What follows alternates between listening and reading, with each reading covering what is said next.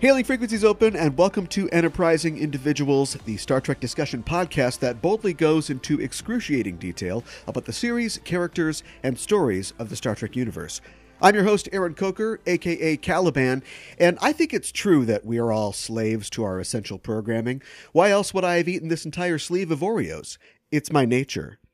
I'm joined on this episode by Kelli Fitzpatrick. Kelli is an author, a teacher, and a community activist who is a winner of the 2016 Strange New Worlds competition.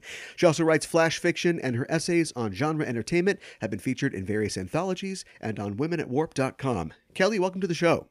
Thanks for having me. It's great to have you here. Permission to come aboard granted. Excellent. Today we'll be talking about Scorpion and Scorpion Part 2, the last episode of the third season and the first episode of the fourth season of Star Trek Voyager, respectively. Being the captain of a Federation starship isn't all drinking tea, listening to string quartets, and romancing sexy green aliens. Every Starfleet vessel is itself a piece of the Federation, a roving embassy that may be called on to act in the interest of the peoples of the United Federation of Planets, whether that act is diplomatic, economic, or defensive. General orders like the Prime Directive can guide a commander's decisions, but the galaxy is too vast for any rule set to cover every eventuality, and sometimes a captain may be forced to consider a deal with the devil. But we'll talk about that a little later in the show. Uh, I wanted to ask you, Kelli, if you've been watching the short treks on CBS All Access. I have, yes. Uh, I wanted to point out that after our discussion uh, last year about schools in Trek, we finally see a classroom in Children of Mars. Yes. Oh, what an episode. which which is very uh, traditional for a, the Yeah. most future classroom I believe that we've ever seen. Um, I guess I didn't look too close, but they almost I feel like they almost had those um, uppercase A, lowercase a, uppercase B, lowercase b. You know, a thing that goes around the, the ceiling of the classroom. Yep. The was border, like that's in every primary classroom. yes, Yeah. yeah. I remember it looking very familiar, and I remember us speaking about that, that we kind of were hoping that maybe the education system as a whole would advance once we get into, you know, the 21st century. But right. but it seems like they've got uh, you know they've got holograms, but it's still uh, reading and writing and arithmetic. It looks like. Yes, well, as a writer, you know, I'm I'm thrilled to know that writing is going to survive as a pastime, as a method of communication. Yeah. Uh, but what a beautiful episode. Yeah, it was beautiful, but it was um very short. It was like a tone poem almost, and I wonder uh what why did they well you know what was, what was the impact they were looking for? Why did they decide to do it and set it there specifically? Uh, the way I took it was that it was a setup for, you know, the events of Picard, Yeah, and um, it, it did not end the way I expected. Obviously, I won't yeah. spoil it if you if uh, your listeners haven't seen it. Um, but it's it's I loved that it got into the relationship aspect of Trek. That we have these moments where even in the far future, we still have humans, you know, not liking each other, and these two little kids can't get along yeah, you know, for for what really is a, a silly reason. Um, but then something larger kind of pulls the the focus back onto bigger issues, and I think that's that's a really good metaphor for a lot of things that happen in Trek. Yeah. And it's of course it's for anybody who's old enough. It's it's a familiar uh, sort of scenario, um, drawing off of tragedies like 9-11. But Yeah, I think it's interesting that we see a repetition of. I wouldn't expect people to forget, you know, of course, never forget. But uh, Yeah. we've got a somebody who won like a million Grammys the other night who was born after 9-11. You know, there's a whole generation Oh wow. now of people, yeah, who that is a historical event, and so for them to frame it specifically in a scenario that I think you know a lot of people who are adults today found themselves in, uh, Oh, watching a. TV, yeah, in, in their classroom, uh, alphabet border or not. Um, I think that that would resonate a lot with those people. Very much so. I mean, we all, those of us who are old enough to remember it, all remember exactly where we were on 9 11. And I Mhm. happened to be in a classroom at the time. And, but it, it was interesting. I started teaching eight years ago now. And my very first year in the classroom, my, my students who were juniors and seniors were just barely old enough to have remembered that Yeah. event in US history. So it, it's crazy how quickly history turns over. Well, uh, we were already kind of talking about Picard. So, did you see uh, the premiere of Star Trek Picard? Yes. Well, let's uh, transition into that too. And I hope our listeners have seen it, or they're just going to have to fast forward through all of this. But uh, it all that leads into, uh, of course, what happens in Picard, and we've only, of course, seen one episode so far. Which I think I read that the producers uh, consider like the first two or the first three episodes to really be like the pilot, like you would get Farpoint, Yes. you know, like an hour or two hour long pilot. And so, yeah, I think myself and a lot of other viewers felt a little bit cheated when we see the Borg cube and then and then the credits come up. But I'm sure that that tragedy will. Um, it's already been mentioned, but I'm sure that it'll factor um, heavily into you know what we see coming up in the show. Yeah, that really does feel like it's going to be a defining event, um, and it, it, it just is a landscape uh, landscape altering event within you know the human solar system, but then also obviously in the life of Captain Picard. Yeah, and you get the idea that we see, you know, day to day or week to week, our heroes on the Enterprise or or the station or wherever uh, dealing with these, you know, these crazy anomalies or like wars or horrible events. But there's a homeostasis in the society where it continues, and we we've not seen. I don't think since you know the start of the Federation back in the time of Enterprise, something that's really rocked the Federation to its core outside of maybe the, the Dominion War, which even itself only reached Earth like on one occasion. So, Right. Uh, you know, Star Trek's always been concerned not with the future, the 24th century, but with the century in which it's airing. Yes. And it, Trek's always reflected the modern distrust of governments and institutions, I think, in that Mhm. whenever we see the leadership of Starfleet or the Federation, it's always at odds with the noble aspirations of what our show's main characters are doing. Uh, Yeah. And in the world of Picard, as we've seen it after one episode, it seems to be taking a hard turn into those ideas with Starfleet, you know, abandoning the Romulan rescue and banning synthetic research. And we've got Fox News grilling Picard in his living room. Yes. I, I have to wonder, like, is this, are, are we setting up a world in the 25th century where the Badmirals finally won? You know, it really feels like that. Although I think you're, you know, you're automatically setting yourself up as a bad guy if you position yourself on the opposite uh, end from Picard. But Yeah, Um, right. you know, it it really was um, distressing, you know, for me to think about a Starfleet that would turn its back on a humanitarian uh, endeavor that is as extensive as, um, you know, the the Romulan refugee crisis, and for that to be uh, extensive enough um, for for Picard to leave.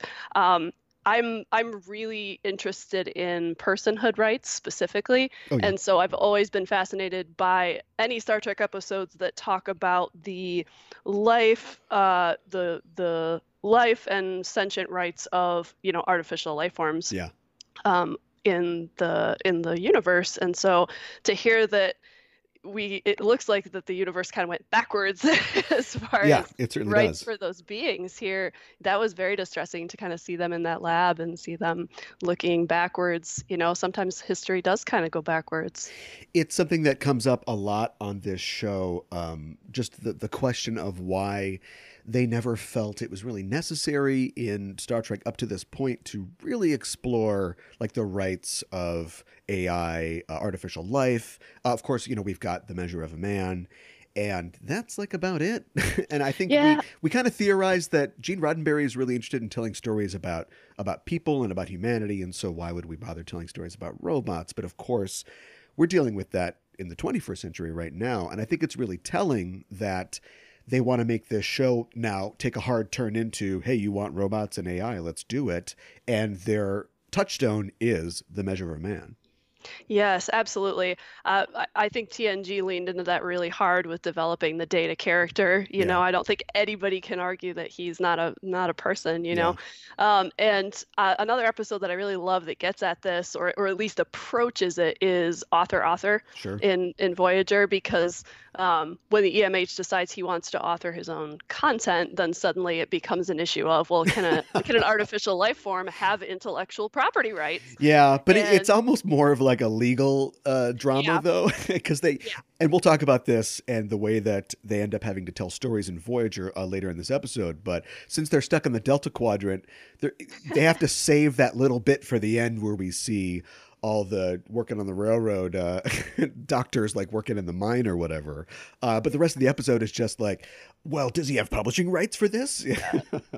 right. And so you're, I, I think you're right that they never really faced it head on. And so to see that really come to the forefront in this in this premiere excites me a lot. Yeah, it's going to be fascinating, I think. Going along those lines of like what's going on in the future, uh, I've seen a lot of people or I've read a lot of comments online, people being critical of the show in its depiction of like this not so perfect future. Um, mm-hmm. Which, first of all, just everyone online shut up about everything forever. but also, Trek has always wanted to explore our current political climate. And it's always tried to do that by putting the problems of society in the societies that uh, the Federation comes in contact with. Yes. But maybe it's time to turn it around. I mean, let's face it, like maybe we should be doing that introspection and that looking in. Um, Discovery is also doing something. Well, nobody knows, but they've taken the ship to the far future where it looks like maybe the Federation has uh, has gone away or, or has changed greatly. But the world of the 25th century in Picard doesn't look that bad. I mean, did you see future Boston? It looks great. Yeah, it's gorgeous. Yeah. the architecture and like a lot of a lot of great stuff going on there. Yeah, and uh, Picard's got a pit bull, and nobody seems to have a problem with that in the show. Yeah. So it's so cute, and vineyards still exist for some know? reason. Yeah, and yeah. but we do see. I always wondered, uh, you know, with the economy of the Federation, like who picks the grapes, and now yeah. we see that no, we've got automated uh, uh, watering things, and so yeah. yeah. Well, we're finally. I, have been asking these questions for five years on this show, yes. and we're finally we're finally getting our answers. So I'm happy about that. Well, we do a live show every Thursday night where we talk about that week's episode of Star Trek Picard or Discovery. So if listeners are interested, they can find out more about our show, uh, Discoverage, at EISDpod on Twitter or by going to enterprisingindividuals.com. Uh, the last time that you were on the show, we talked about the state of education in the Star Trek universe, and uh, we also talked about the after school writing group that you founded for teens in your community. And yes. I'm curious, I don't remember exactly uh, if we talked about this specifically, but what kinds of writing do you see young people gravitating to? Uh, do you have any budding sci-fi authors in your charge? Very many of them, really? yes. Yes. So my my writing group is pretty varied. There's a variety of different types of writing going on. So I have uh, a young woman who is writing a horror novel. I have several young people who are uh, writing manga. So they're like drawing their own comics and illustrating them, and they're really gorgeous. Sure. Like they're really great. Um, I have a couple uh, guys who write D and D campaigns while they're there. Oh, okay. I have one uh, one girl who is writing a sci-fi story. Um, I've got another person who does like online game writing. Um, one person writes uh, DC fan fiction stuff, you oh, know. Wow. So it's just kind of all over the place. Um, but they know they know me and they know you know that my heart lives in sci-fi, and so yeah. it's it's fun when they when they kind of you know gravitate that direction. Um, but yeah, that's really great. I just I feel like a proud parent, even though I'm not a parent, because that's all the stuff that I was doing when I was their age. And if I had joined a writing group like the one that you started, I imagine that we would be writing, you know, I think that I shall never see a poem as lovely as a tree or something like that. But the yeah. fact that they get to express themselves in all these ways that are so valid and are and are getting validation now is, is really great yeah it's truly it's my favorite part of, of my week and i have gotten feedback from them that it's very valuable for them so i'm very lucky to get to help them with that well that's really great we talked last time as well about your work writing for Modiphius on their Star Trek Adventures RPG. And I know that you can't be totally forthcoming on what you're working on specifically, but can you tell us if anything that you've written has been included in any of the uh, most recent releases, like the uh, Gamma Quadrant source book?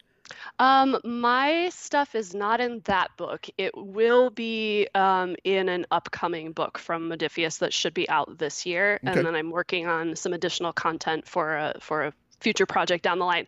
They have so many projects in the air, yeah. like you have no idea. yeah, yeah. I was looking at their uh, online store today, and I was like, "Wow, when did that come out?" No, they got this, they got this. Oh, they are juggernauts of content, and I mean, Jim Johnson does an amazing job as an editor, like coordinating everything. So it's it's a great uh, company to work for. Well, I'm still trying to get a group together to run a Star Trek Adventures game. So anyone within the sound of my voice, contact me on Twitter or at uh, eisdpod at gmail.com. We can play online. It's not a problem. Well, why'd you choose this specific episode or these episodes, Scorpion and Scorpion Part Two, to discuss today?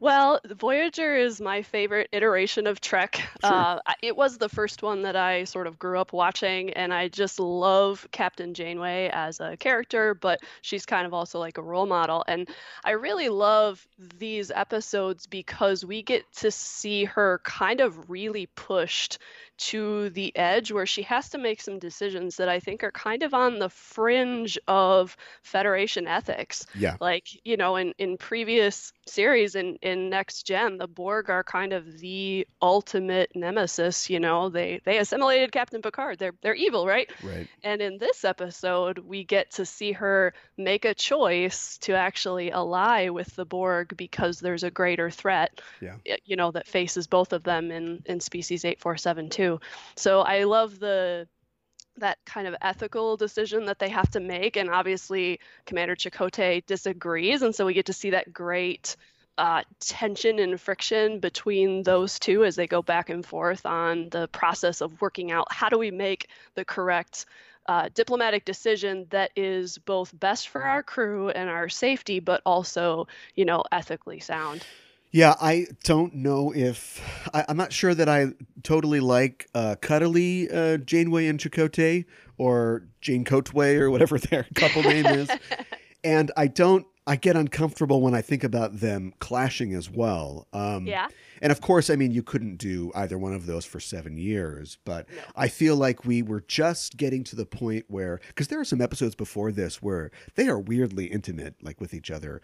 Yeah. And then they want to make that, they really draw a line here that's supposed to set up this sort of slow boiling um, division between them uh, that will boil over in um, I can't remember the name of the episode, but uh, there's a season six episode, you know, where he almost mutinies, and I, I just I, I feel like if I went, looked back, it would be hard to sort of track exactly how their relationship develops. But you know, Yeah. it's I'm sure it's a continually developing one, and it's much more than we ever got with number one, who would just do whatever Picard said. Yeah, it's it's complex, and I think part of that was because you know uh, Chakotay never signed up to be on Voyager true, in yeah. the Delta Quadrant. You know, he just was a Maquis who got stranded there, and so they had to just kind of make it work. And so I think it's pretty uh, impressive that they were able to work together as well as they were. You know, all things considered. Yeah, Um, but I love the way that that uh, the duality of them kind of you know fighting against each other. He wants to stay and be safe, and she wants to push forward. Uh, it, it mirrors the different fighting ideologies that are in the the larger episode altogether.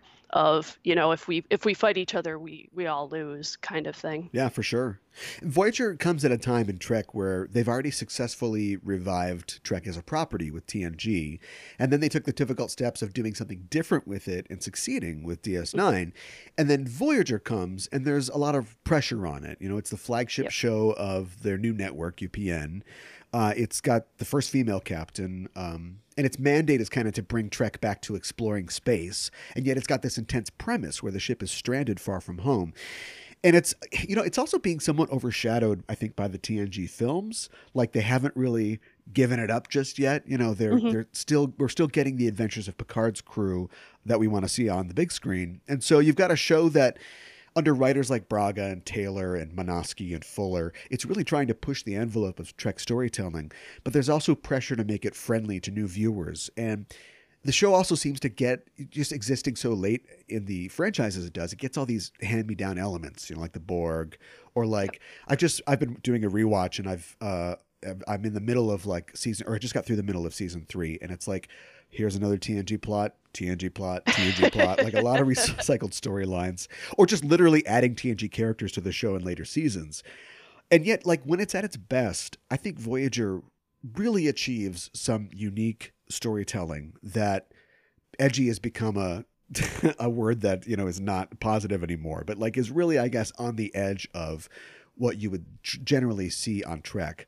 Um, and, Yes. and then you've got a character like Seven of Nine who could have just been a Borg and another emotionless character like Spock or Tuvok or just eye candy on the show. But I think the show really stands out in moments like these episodes, uh, Scorpion and Scorpion Part Two, um, even when revisiting already used story elements. Absolutely. I I really um, agree that Voyager has, you know, it, it has the cliche like, oh, another transporter accident, you know, Another it, it shuttle a- crash. Yeah. another shuttlecraft you know crashes on an unknown planet but um, the the moments when you have these characters dealing with these nuanced things that that come out of being stranded 70 years from home Mhm. you know i think that's that's a place that you don't get to anywhere else uh, in trek where it really is you're out here completely by yourself um, since i i watched voyager first there was always that that looming thing of like we might not make it out here we Sure. might not get home we might all die in the process and there really was nobody around them other than the the allies that they forged when they were out there and then i went and started watching other you know trek shows and i'm like wait a minute there's like a star base like you know got it made. for all these people and they got problems you know so it seemed like almost too easy you know but obviously then there's there's bigger conflicts and, and things that happen but um, I really love the kind of scrappiness that they they have to go through, Yeah, uh, and they have to lean on each other. It really is the the crew that I think feels the most like a family, yeah. And that's one of the plot lines that comes in with Seven of Nine. I think we really get to see them decide consciously. Janeway says at the end of this episode, like we're responsible for whatever happens to her now because we pulled the plug. So Yeah. so it's one of us now. And they start out with the word friend, but I really think it does end up being, you know, she's she's part of their their family, for lack of a better word. Yeah, for sure. Yeah, the Enterprise's biggest problem was, oh no, look, Lwaxana Troi's coming back. Everybody hide. right? Yeah. Yeah. Like seriously. well, we are talking the Voyager episodes Scorpion and Scorpion Part 2. Scorpion first aired on May 21st, 1997, and Part 2 aired on September 3rd, 1997. So, of course, that summer break there. The first part was written by Brannon Braga and Joe Menosky, as was the second part, written by them. Uh, the first episode was directed by David Livingston. The second was directed by Winrich Kolbe. We've talked about Livingston and Kolbe, who are both veteran Trek directors on the show before. Uh, and of course, we've talked about Brannon Braga, but I don't think we've said much about Joe Menosky. Um, Joe Menosky got his start with Trek as an executive story editor during TNG's fourth season, and he went on to be a co producer on TNG, as well as an executive producer on Voyager, and he was a co executive producer on Discovery the first season as well. And he's written or co written 57 scripts uh, between his work on TNG, DS9, and Voyager, and he also wrote a uh, episode of Discovery as well. He wrote 36 scripts for Voyager, so it's it's a lot. And he began his career as a journalist and a science reporter for NPR. And he's currently a co producer and writer on The Orville. And he graduated from Pomona College in California, where apparently the number 47 has a special significance. So he's the one responsible for inserting the number 47 into many of his scripts, a practice that has spread to other writers' scripts in the Star Trek franchise. And I'm racking my brain. I can't think of anything, but I'm sure it's already made its way into Discovery. yeah, it's not ringing a bell, but that's really hilarious. Yeah. Uh, the star date for the first episode is 50984.3, and the star date for the second episode is 51003.7. And this is a two parter, so a little extra latitude. Your assignment, Kelli, if you can, is to give us a 50 word synopsis of Scorpion and Scorpion Part 2. Oh, let's see. All right. As Voyager approaches Borg occupied space, the crew attempts to devise a plan for traversing the space safely, and to do so, they must ally with the Borg to fight species 8472, a formidable enemy that threatens both of them, but alliances go awry, and Voyager ends up with a new crew member. That's right. Uh, and pretty soon one less, too. Oh, yeah. Got to balance it out a little. But yeah, that's later. Uh, here are some interesting facts from the memory banks about this episode. The episode title, of course, comes from the, I believe, Aesop fable about the scorpion and the frog, uh, a fox in Chakotay's retelling. And I had never heard this uh, fable growing up. Um, it's it makes a lot of sense, uh, and I think it works well uh, both with Oreos and this episode. But uh, I had been exposed to it uh, for the first time uh, seeing the movie The Crying Game, the Neil Jordan movie. I don't know if you've ever seen that one, but it plays uh, an important part in sort of character in that film. this episode and a lot of the major developments of Voyager season four and on to season seven were the result of. Um, big ideas uh, by Brannon Braga and the writing staff. Uh, the Year of Hell two parter, which would appear later in the show's fourth season, was the original pick to end the show's third season and start its fourth. However, the impending cast changes that were coming up in the show led to them pushing that story idea back. I don't know if you remember, um, I think it's the episode where Kes is moving back through time, but they actually set up the Krenim and the Year of Hell um, before we even reach it, um, and later in the fourth season. Yes, yes. Which I totally forgot about that when I was rewatching it recently. I'm like, what are they talking about? They haven't they haven't run into Kurtwood Smith yet. Well, but it's time travel, so I guess it doesn't matter. And of course, it's a total paradox because she's not even on the ship anymore, so it doesn't make any sense. Uh, after delaying Year of Hell, Braga and Menosky began working on another story idea involving doppelgangers of the Voyager crew, uh, beating them home to Earth. Uh, but that idea was eventually scrapped, and the doppelganger idea was recycled for the later Silver Blood episodes. Having the Borg appear in Voyager seems like a no brainer since they originate from the Delta Quadrant, but apparently the writers of Voyager didn't have any major plans for the Borg outside of seeing the liberated Borg in the third season episode Unity. Uh, the Borg featured heavily, of course, in the motion picture First Contact, which came out a year before this episode premiered, and Braga felt that the time would be right to see the Borg become a threat in Voyager. Um, in fact, the Borg costumes in this episode were recycled from First Contact, as were as well as uh, set pieces like the Borg corridors and the alcoves, and actually the background uh, in the Borg cube bridge shot is recycled from the film as well.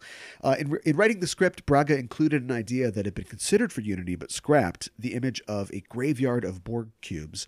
Uh, in fact, the large scale set pieces in the episode, like the Borg graveyard, uh, the fleet of cubes fleeing the bioships, and of course the summary destruction of the Borg cubes that opened the episode, were all part of a concerted effort by the writing staff to up the wow factor in the show's fourth season.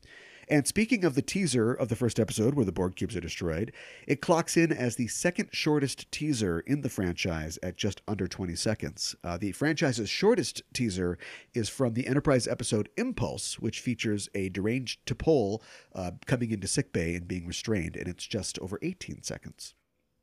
And I feel like the teaser is a lost art in television. I feel like. Uh, I mean, I guess I don't watch a lot of TV. I don't know what they're doing on NCIS, but as far as sci fi TV goes, the way that shows become so serial now and so like episode to episode, I feel like giving you that little, oh my god, it's 15 Borg cubes. Brr.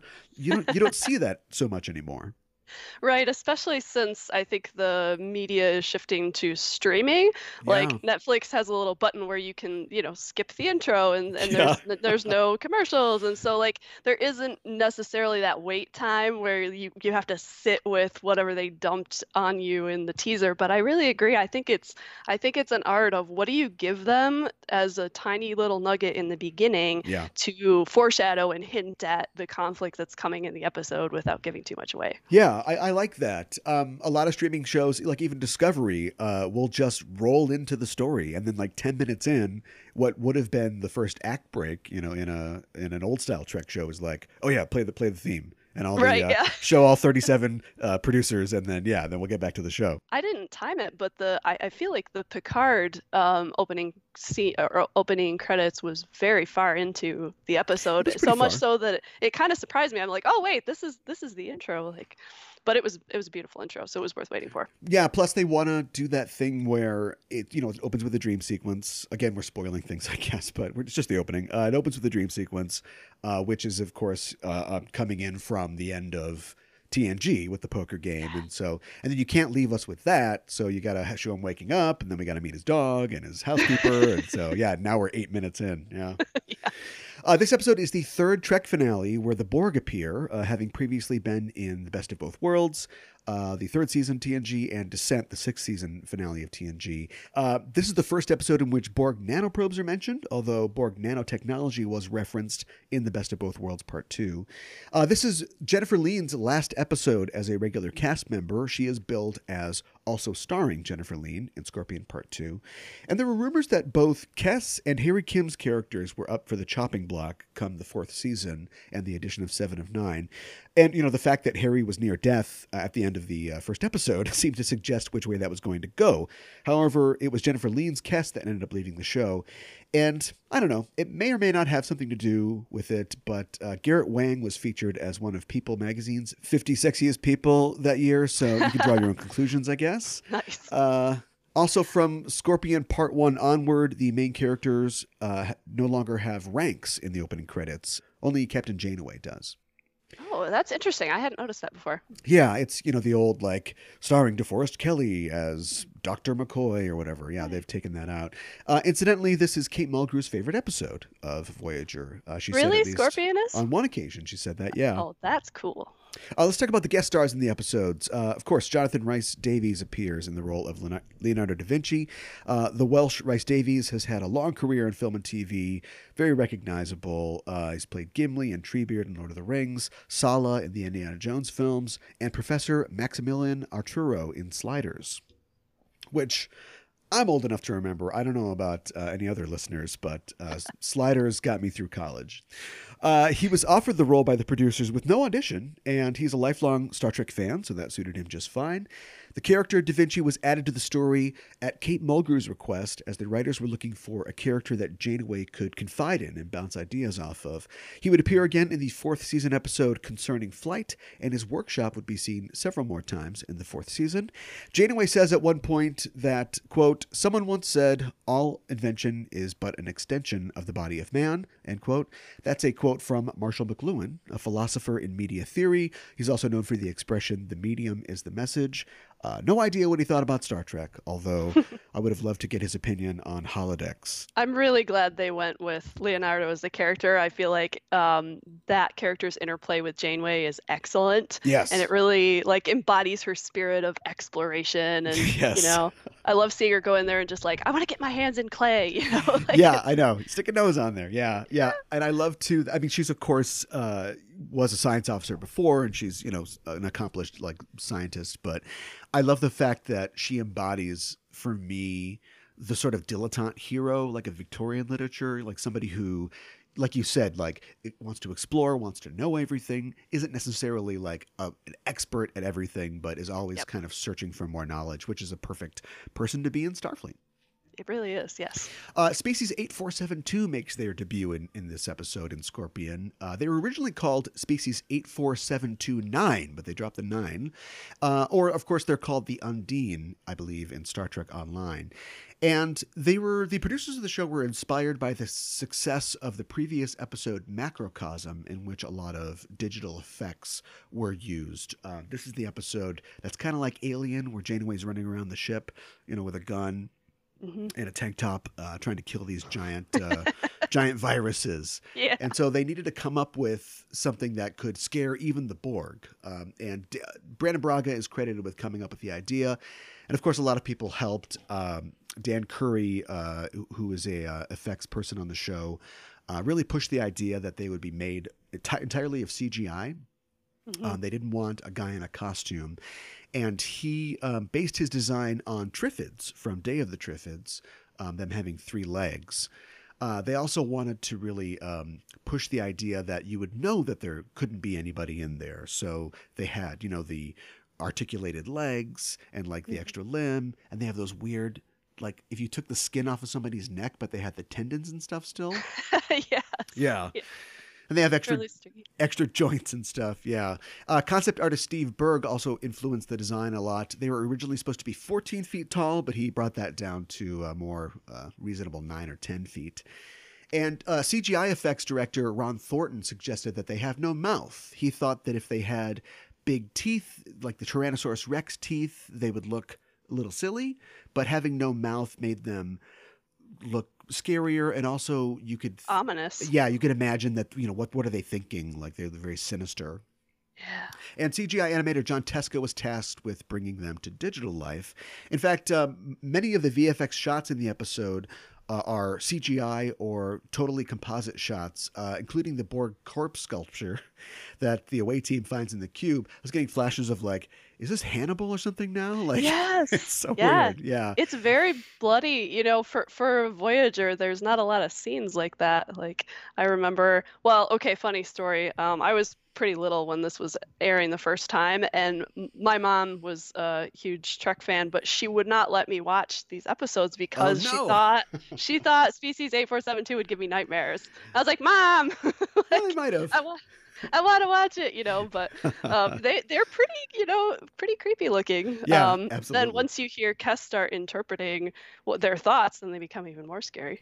If only your mom had known that all those bodies were just Playmates Toys Borg action figures oh my that were shot. Yeah, uh, the visual effects guy uh, just took them home, glued them together, and shot it like in his house, and then just uh, comped it into that scene. Last and definitely not least, Scorpion Part 2 introduces the character of Seven of Nine, tertiary adjunct of Unimatrix 01, played by Jeri Ryan. Ryan would play Seven of Nine through the seventh season of Voyager, and she is reprising the role in the Picard series. Her first series regular role on television was the NBC sci fi series Dark Skies. After Trek, she would become a series regular on the Fox series Boston Public and appear in the 2000 film Dracula 2000, and she would go on to a host of TV roles and guest appearances to this day. She knew nothing about Star Trek before taking on the role of Seven. Uh, the producers gave her Star Trek First Contact to watch after she was cast, and she was told by the producers that her character would be different from the Borg Queen. Like, don't don't use the Borg Queen, uh, Alice Krige, as your um, base for your performance. So she just assumed that her performance would be silent, like the other Borg drones in the film. And when she got the dialogue, the script, uh, she was surprised that she had a large share of the dialogue, and she was talking all the Yeah. time in the episode. So she kind of freaked out, and she went to the producers uh, and asked, like Rick Berman, like what they wanted her character to be like. And she was told that they were looking for Seven to be something of a hybrid between what you think of as the usual Borg and just a regular human character. And she was given a lot of latitude uh, to develop that character and show Seven's journey. Although I thought it was interesting that um, episode director Winrich Kolbe told Ryan to think of Seven and the Borg as having the bearing of a Prussian general.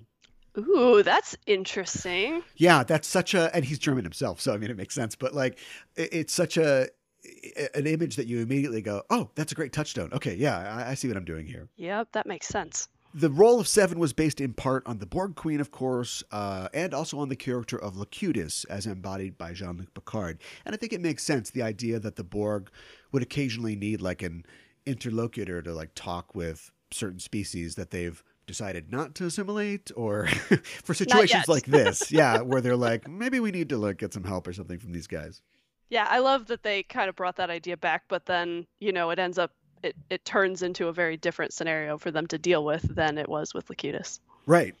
And of course, um, the the costume. I mean, everybody knows her regular everyday uh, costume, but the costume that she wears um, at the in these episodes uh, was very arduous to to put on. They had to make a, an entire body cast of her, which took like six hours, and glue all these things on and then she had to wear a bald cap and they glued things on that and i'm just imagining being like a young actress who's done a couple sitcoms and now you're coming in and they're just gluing things to your face and it's like okay andy andy robinson tells a story um, about how he agreed to be garak and you know didn't know a lot about star trek you know he was aware of it but he was he's claustrophobic so he Oh. sat down and they started putting, you know, the neck thing on him and then putting the thing on his forehead. And he was like, nope, nope, nope, nope, nope, nope, nope, nope. I can't do this.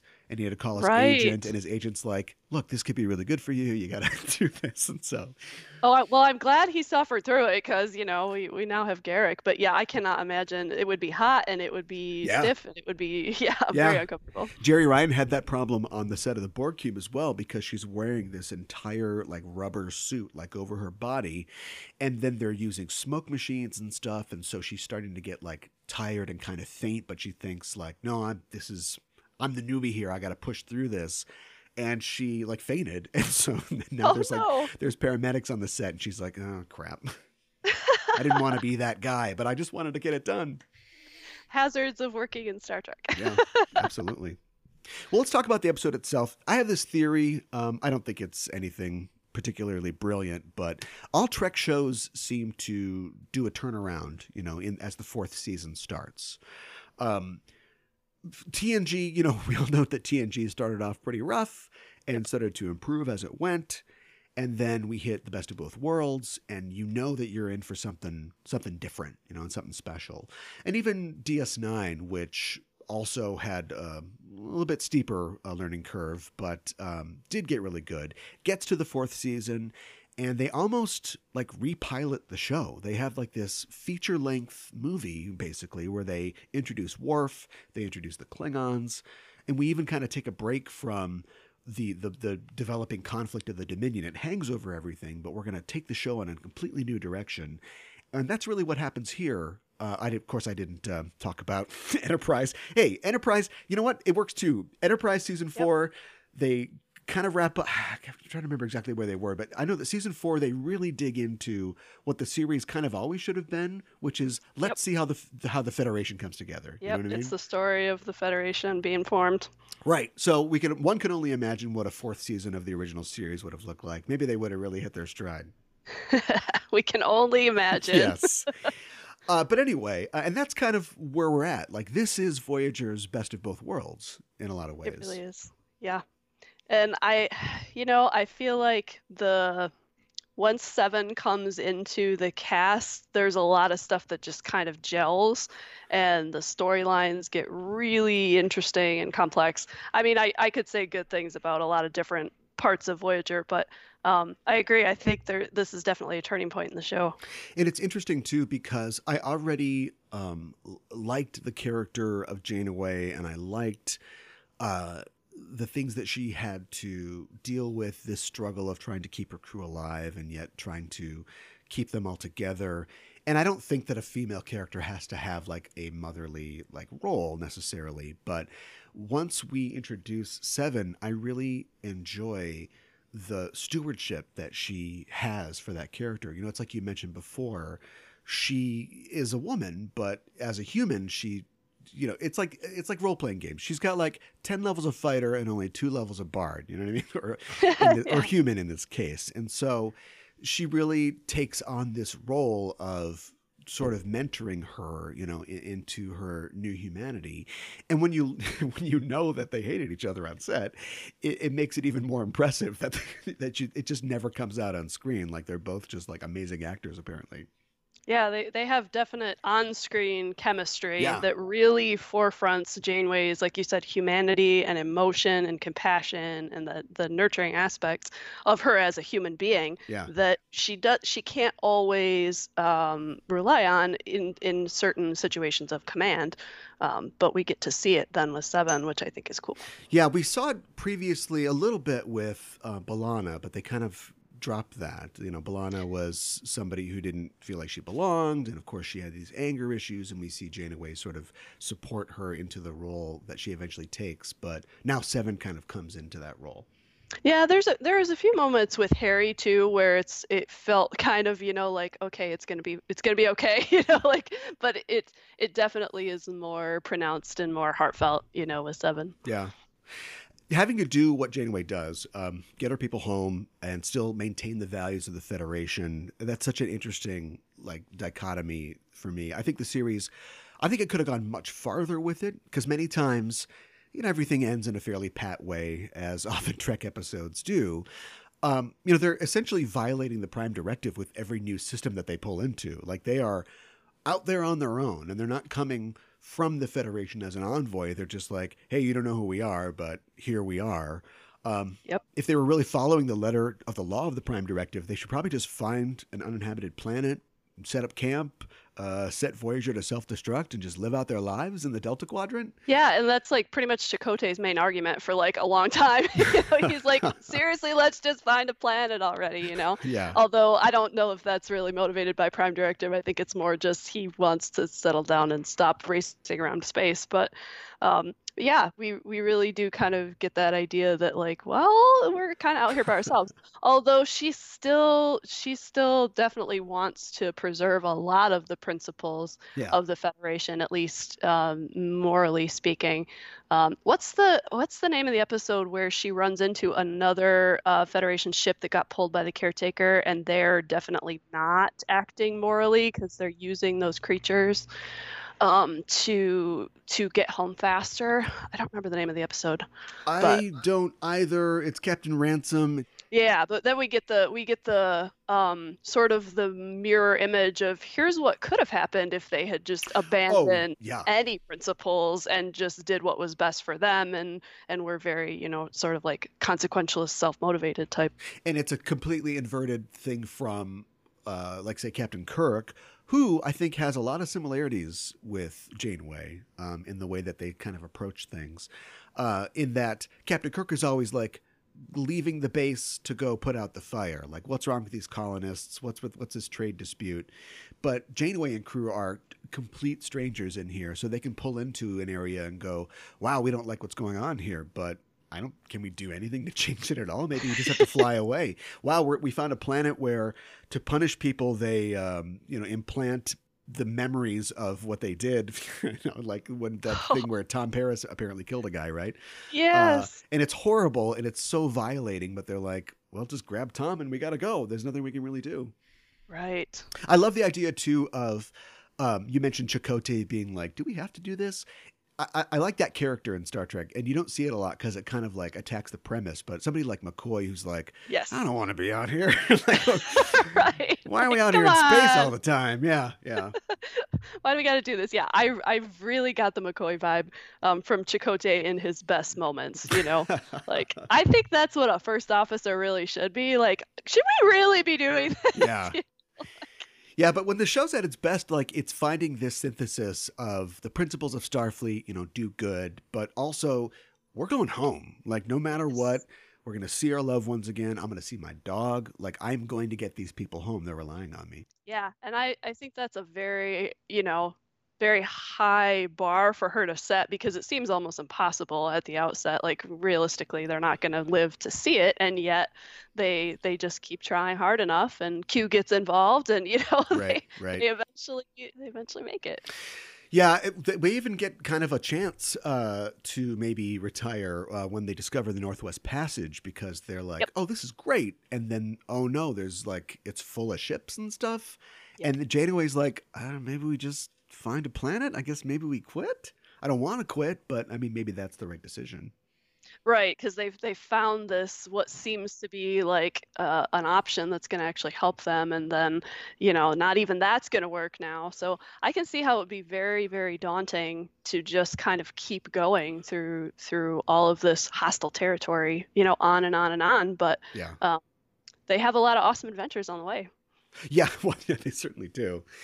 Um, I have a question. We we see in the episode uh, that the Borg uh, have a planet. You know, we see like a Borg world, uh, kind of like we do see in um, First Contact, and it gets you know blown up by. Um, in that cool scene where we already know that these bioships are tough, but then they're like Power Rangers form up and then they like blow up the planet. Yeah. But my question is, what do the Borg even do with a planet? Like, do you need? They're on these ships. They, I've always thought that they take territory, but they don't have to hold it necessarily. You know, it seems like for the Borg to be successful, they just have to be omnipresent. It just make you Borg.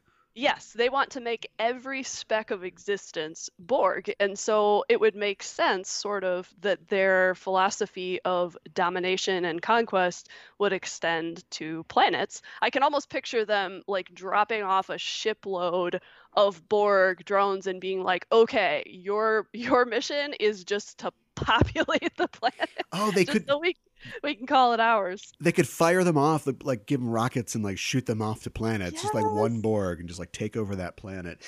Yeah, like the coronavirus doesn't have to like move into my apartment. It just has to get me sick, and then I'll get other people sick. So Yes, and then they'll just Borgify the whole planet, and then you know then it's theirs, and then eventually the whole the whole world is you know that there was some themes similar to that in Discovery with um, with other you know entities doing that, but right. um, it's it's a terrifying notion to think of something just kind of like taking over and homogenizing, you know, and wiping out cultures and things like that. But- and yeah, these episodes deal with the differences between uh, having that homogenization and having individuality. I always wondered, like, what their goal is. I mean, obviously, their goal is to expand, to add their your individualness to our own, or whatever.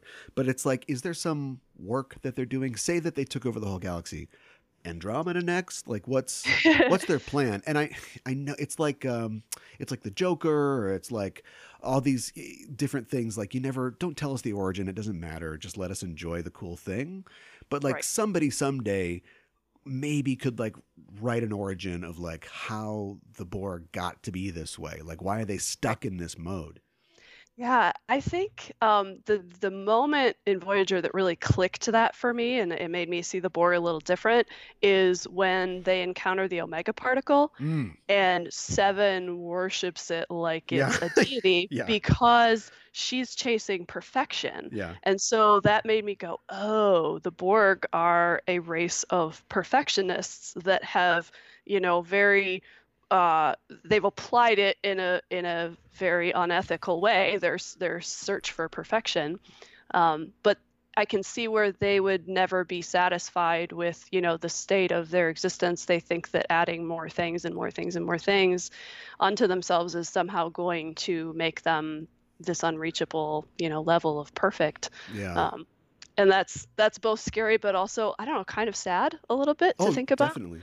If they're You after, know? we, all we have to do is show them a picture of Baby Yoda if they're looking for per- Yeah. perfection, and then they'll just be like, "Oh, we did it." Baby Yoda would break the collective. They, that's when they wanted to put that uh, picture in in Hugh's head and kill them all. That's what it was, Baby Yoda. Um, they would just be like, no, sorry, we can't assimilate the cuteness. Your cuteness cannot be assimilated. You'd think that if they understand efficiency, they must know that you can get too big. You know what I mean? Like, like it's like the Roman Empire. They were all about efficiency, but at some point it was like, oh, we got too big. you would think so. Um, They, and they haven't hit that point yet. Yeah, maybe not. I mean, they they do seem to understand that they need like hubs, you know, like they they Yeah. Voyager encounters these little pockets of of Borg, you know, bases where they they kind of understand that they have to keep some consolidation or density to their power. Yeah. Um, but it seems like they don't uh they they don't seem to worry that much about like the expendability of you know drones they're they're kind of raw resources to them which sounds really heartless to say but um, if they do spread themselves too thin like it's not the end of the world they're not viewing these as individual lives that are being lost um, you know if if they risk them unnecessarily What do you think about the idea of a, a Borg queen? Uh, I love her as a character. I think she's an excellent um, villain. I think it makes sense that there has to be some sort of directing influence to manage a an intelligence that is that vast Mhm. and that, that that has that many moving pieces. There has to be an executive function of of some kind, whether it's uh, in a program or in a in a brain. You got to have something that's calling the shots. Um, so it, it makes sense that that would be there. Um, and I like for the most part what they did with her character. There's there's some kind of weird scenes with her, but for the most part, I think she's a cool character.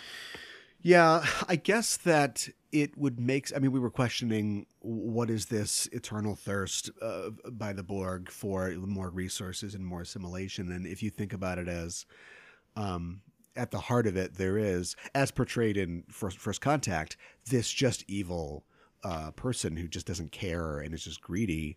If she's sort of that's the directive of the Borg, I guess I can understand. It would be Um, really interesting to know, like you said, did she is she part of the origination of of the collective, or Yeah. did she kind of arise out of it, you know, as their chosen leader? Yeah.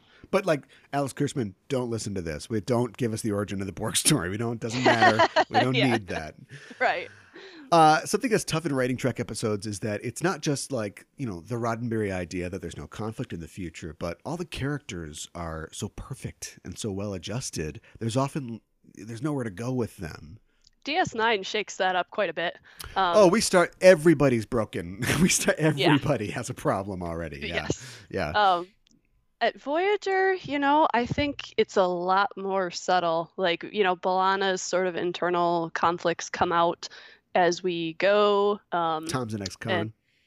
Tom's an ex-con um, and doesn't really know how to like care about other people at first, you Yeah. know. And Harry's insecure, but but they are sort of like you said, sort of subtle. They're they're still seemingly uh, you know citizens who can who can function in a group. Even the Maquis, who were sort of I guess outlaws uh, in the eyes of the Federation, are able to hop onto the starship and yeah. and you know assimilate relatively quickly. I, I know it wasn't all you know roses at first, but even Neelix is really nice. Like he could have been a total yeah. jerk. And when they go Especially, into his backstory, they yes. talk. He's like, "Well, I did this, and I'm not proud of it." But it's like, yeah, but you're the guy that makes lunch for everybody. Like everybody loves you. Yeah. You're so sweet. You know, we feel for him, and even you know, you know, Tuvok, like you said, is maybe the more stoic character in this one. But they show they let him have moments of emotion and moral quandary and stuff. Yeah. So it's yeah, they're they're they're people, but they maybe are are part of this United Federation of Planets because they have certain ideals that, um, you know, make them able to function better together as as individuals. Yeah, I think that it's telling that all the TOS movies and even some of the TNG ones are about getting old and about your perceptions changing. Ooh, that's interesting. Yeah. Rarely do yeah. we just jump in and go, it's another adventure. It's always like, oh, yeah, it's not, I'm older now and I realize that some things aren't as important as I thought and other things are. Yes, and their their perspective of their career usually shifts, you know, a little yeah. bit, or or their understanding of the of the universe. Uh, speaking of people that are too nice, uh, Kes is the too nicest, and maybe maybe she had to go for that reason. Um, not to mention that she gets like Jean Grey powers and can fix every problem, but it's Kes is just she just feels like this kind of unrealized um, potential. Um, ironically, as her character is becoming like completely realized as a person, and so I kind of wonder where we could have gone if there was more for her, uh, more grist for the mill, like going forward. Yeah, I really was excited by her character in the in the pilot because she's kind of this revolutionary, you know, who yeah, yeah. Throw, throws off the yoke of you know oppressive thought or whatever from her from her society and decides, you know what, I'm just gonna like leave my home and go off with these strangers yeah. forever which is pretty ballsy like you know um, but then i think like you said she kind of almost becomes more withdrawn and and timid as as we go on uh, through the series, and I really wanted to see that that sort of fire come out a little bit more. Um, obviously, it comes out literally, like you said, when she figures out her powers, but right. uh, but in a metaphorical way of her character development, that would have been interesting to see that you know mature.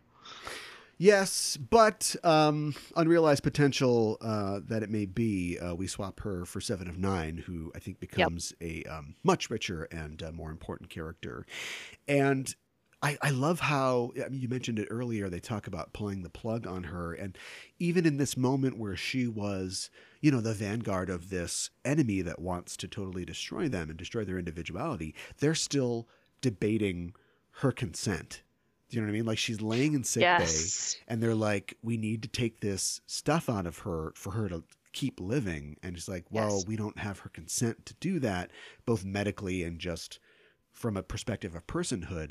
Like we're definitely we're the good guys, you know what I mean? Or at least it's good that they're thinking about that. And then you think yes. about her character as somebody who and I, you know, I think consent's really important, but she's kind of mind controlled, isn't she? Like she's a cult member. Like, could she even give her consent? You know, we see in the next episode, The Gift, that she is literally fighting against. Like, she's basically just saying, "Let me die," and they're like, "Well, there, there's no way we're just going to let you die."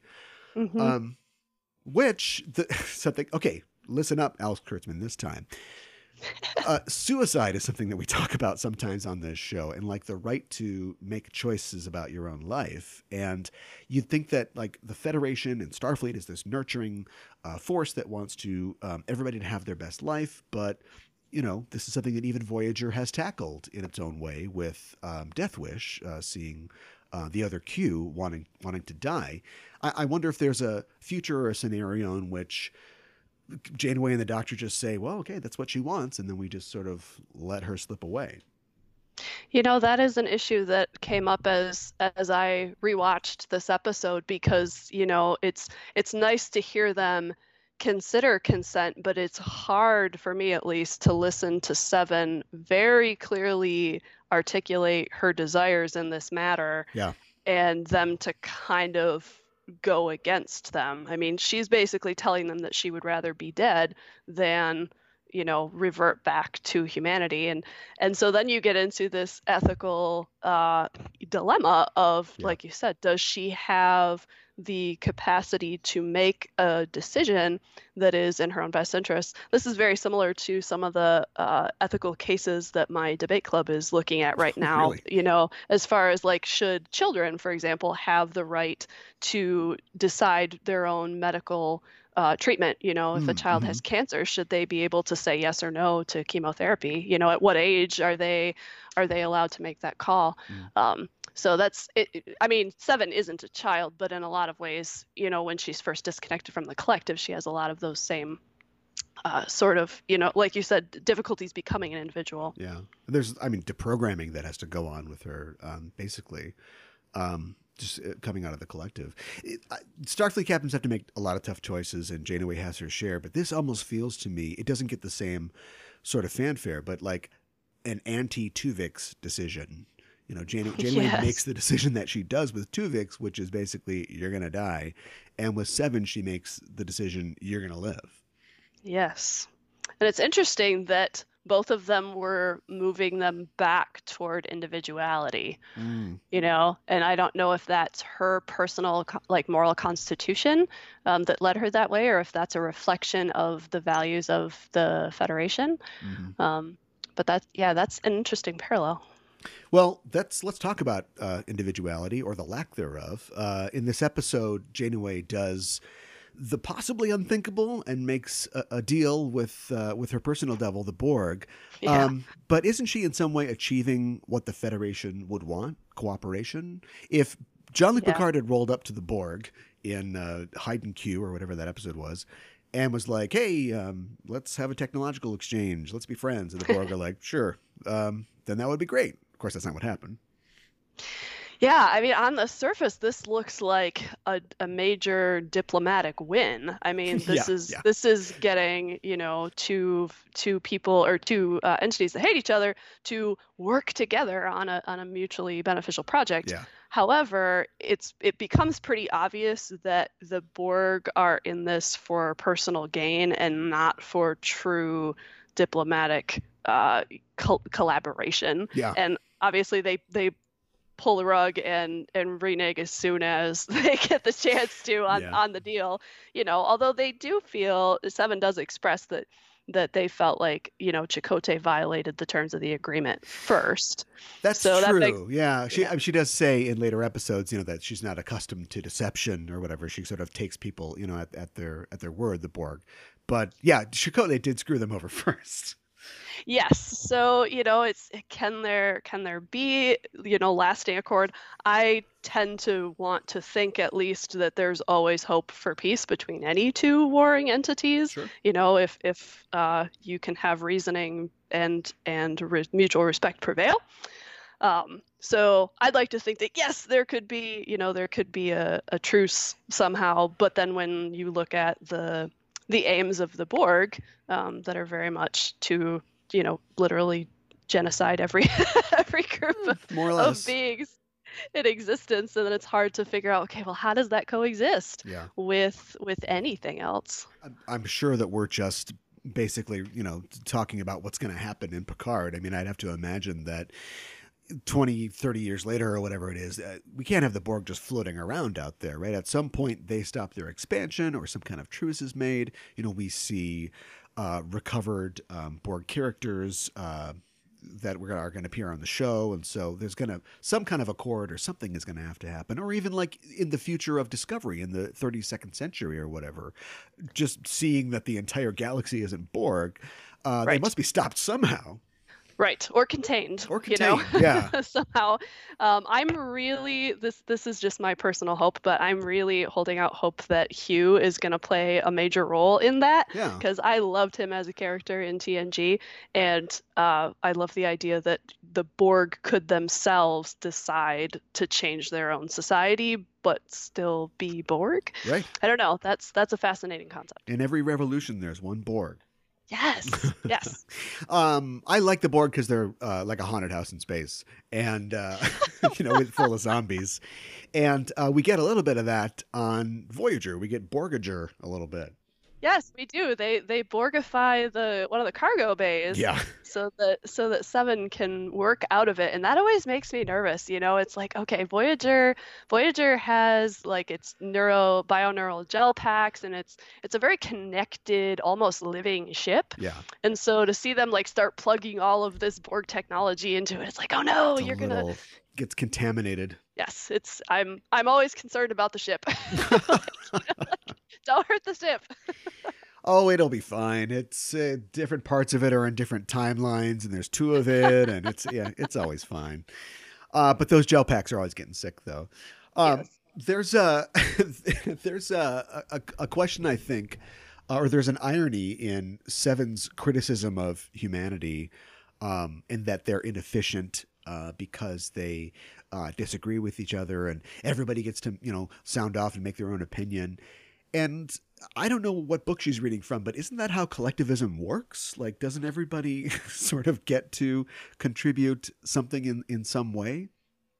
Yeah, I think that's definitely part of it. Although uh, I think there's the idea that you're contributing to the greater good. Yeah. So you're you're contributing to a common goal, um, so to speak. But I, I agree with that um, irony because ultimately it's it's the idea of individualism that you know thwarts her attempts to like Yeah.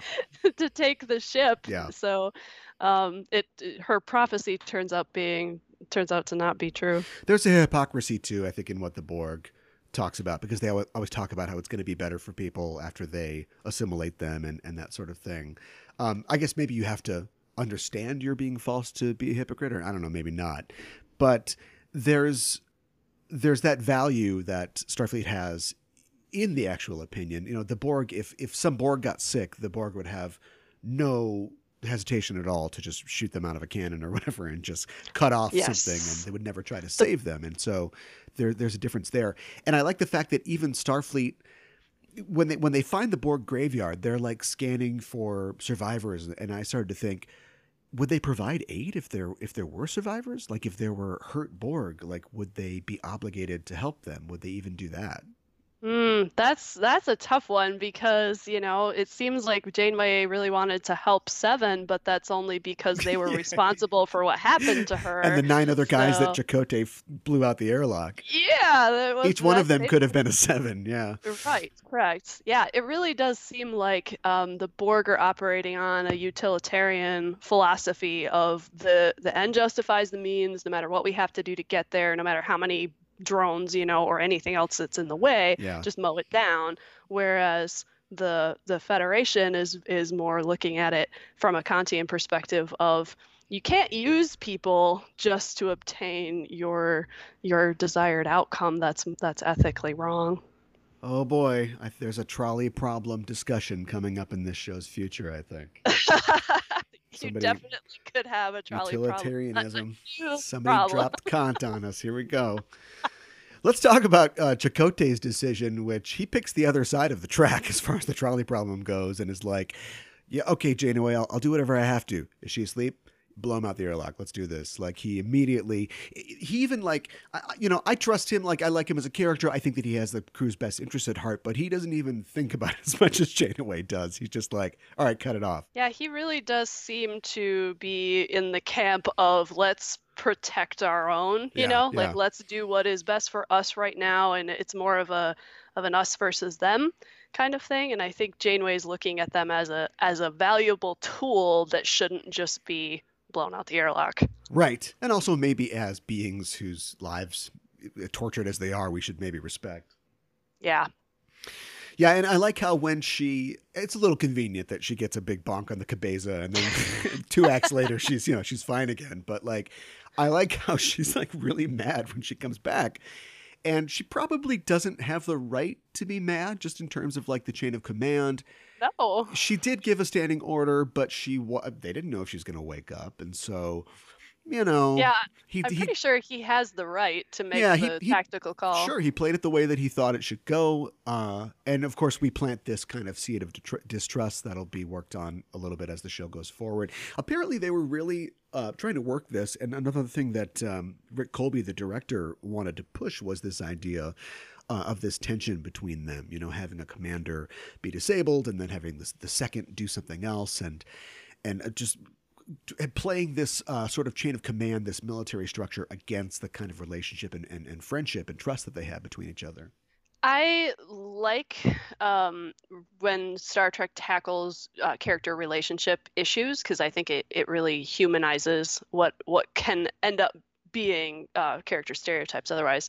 Um, but it, like you said earlier, um, it, it's uncomfortable to see them against each other because they just seem to work so well together most of the time that it's like, no, stop, stop yelling at each other. Yeah, you're, yeah, you're on the same side here, you know Yeah, but it's they both do have good points, you know, and so it, I think it's a realistic sort of a conflict that they set up in these episodes. yeah. And this is the disadvantage, of course, of individuality is that uh, one person, the leader, can get knocked out, and then somebody else makes a different decision. Yes, as you know, every governmental system in the world knows, like you change power and suddenly everything can change, and it's yeah. But of course, they use it to their advantage again in a great way at the end of the episode, where uh, she, Janeway maybe tells a little lie and says that she sent Chakotay to the brig.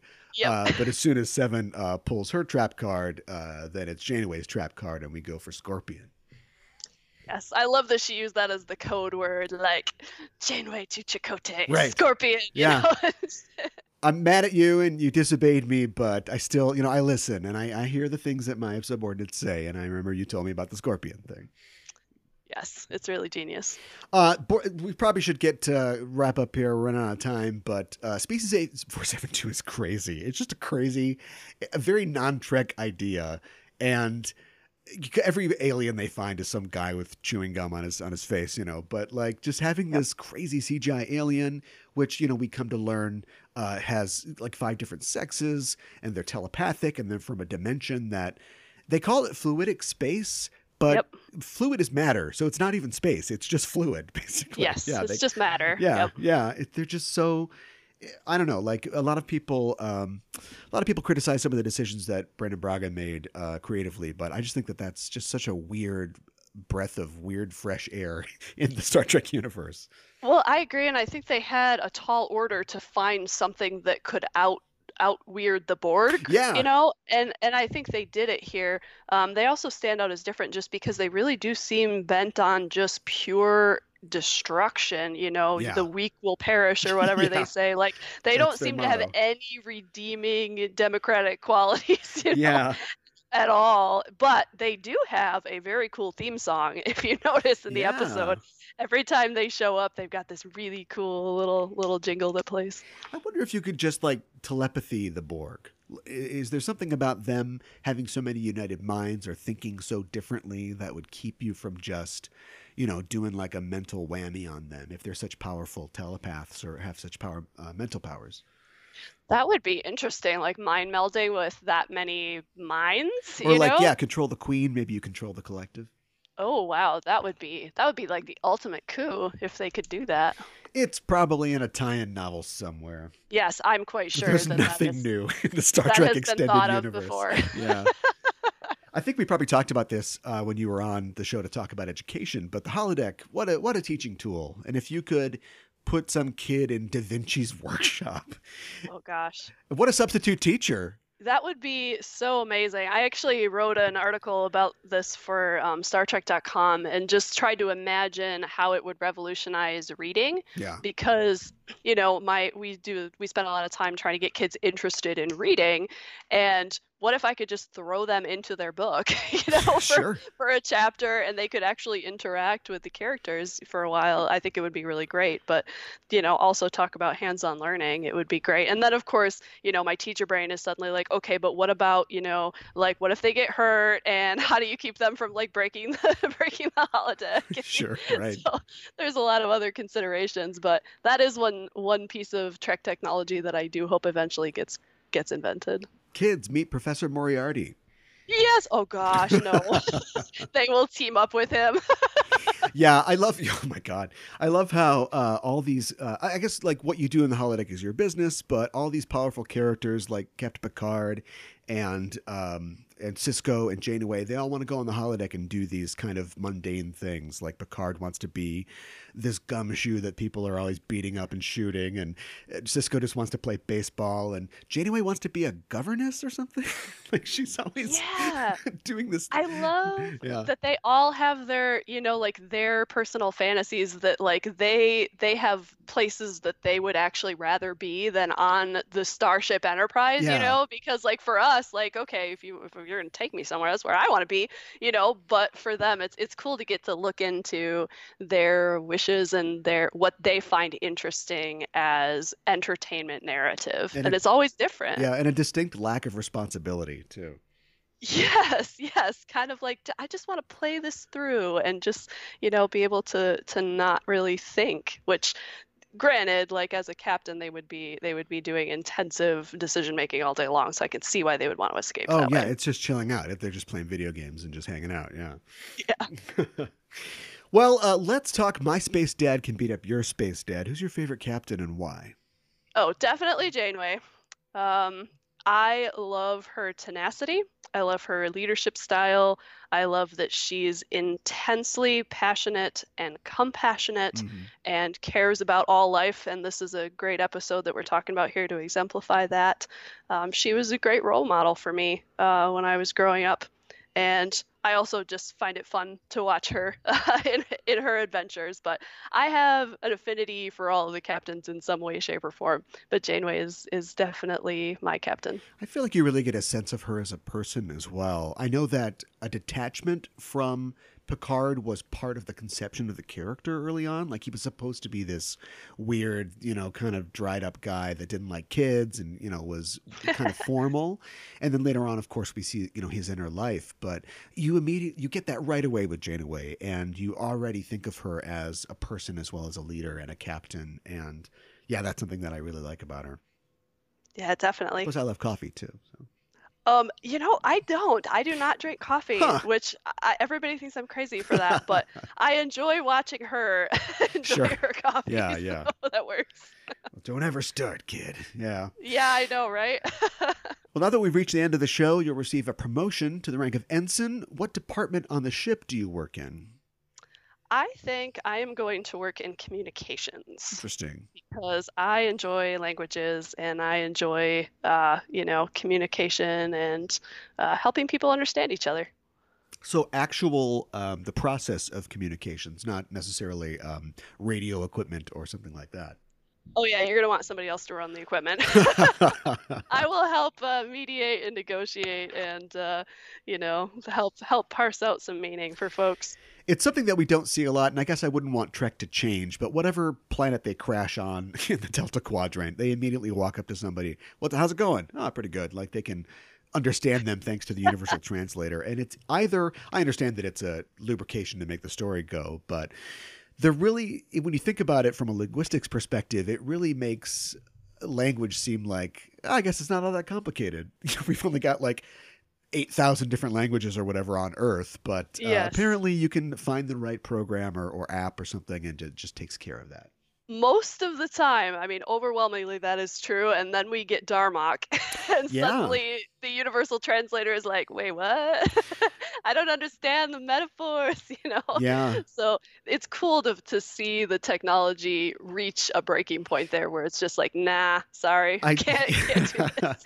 I just saw uh, a episode of Voyager, I think in the fourth season, where Chakotay crash lands on a planet, and it's like a Vietnam metaphor. Like he runs into these guys who are in the oh, woods oh, yep. with like M16s, and yep. the way that they talk is it reminds me of Firefly in that they use these kind of archaic terms for things. So they're like yes. when the lights come over the trunks or whatever, and it gets really annoying. And I don't like that episode very much, but but I guess that's another example of the translator not quite getting getting what's going on.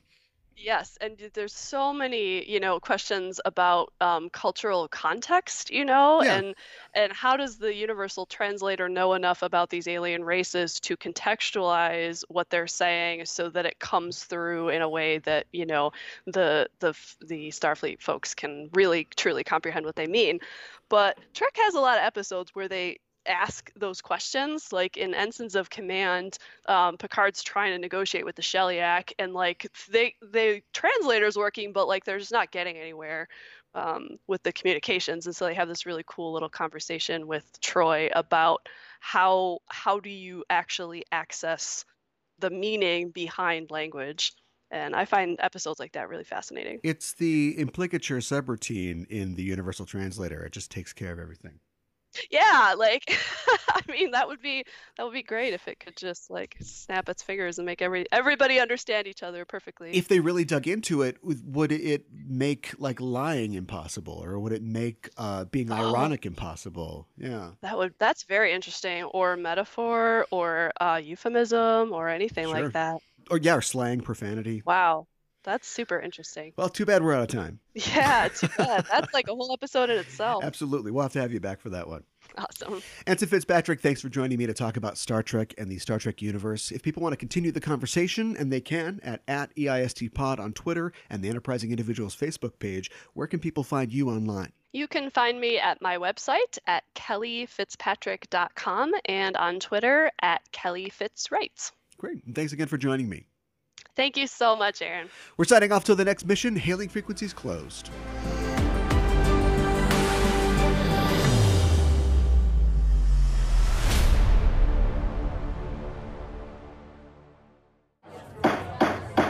Your Honor, a courtroom is a crucible. In it we burn away irrelevancies until we are left with a pure product, the truth, for all time. Oh man, this is so intense. Data's on trial for his life.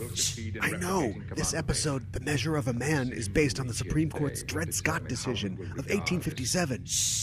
And every week on Backtracking, we take a look at the real world events that inspired classic Star Trek episodes.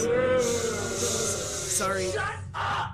Who are you? We're the hosts of Backtracking. I'm Caliban. You will both be taken to the brig and from there to the nearest starbase, where you will answer charges for what you have done. And I'm Gooey Fame. This is not a game. This is life and death. You can follow us on Twitter. Backtracking is available wherever you listen to podcasts. You go f yourself.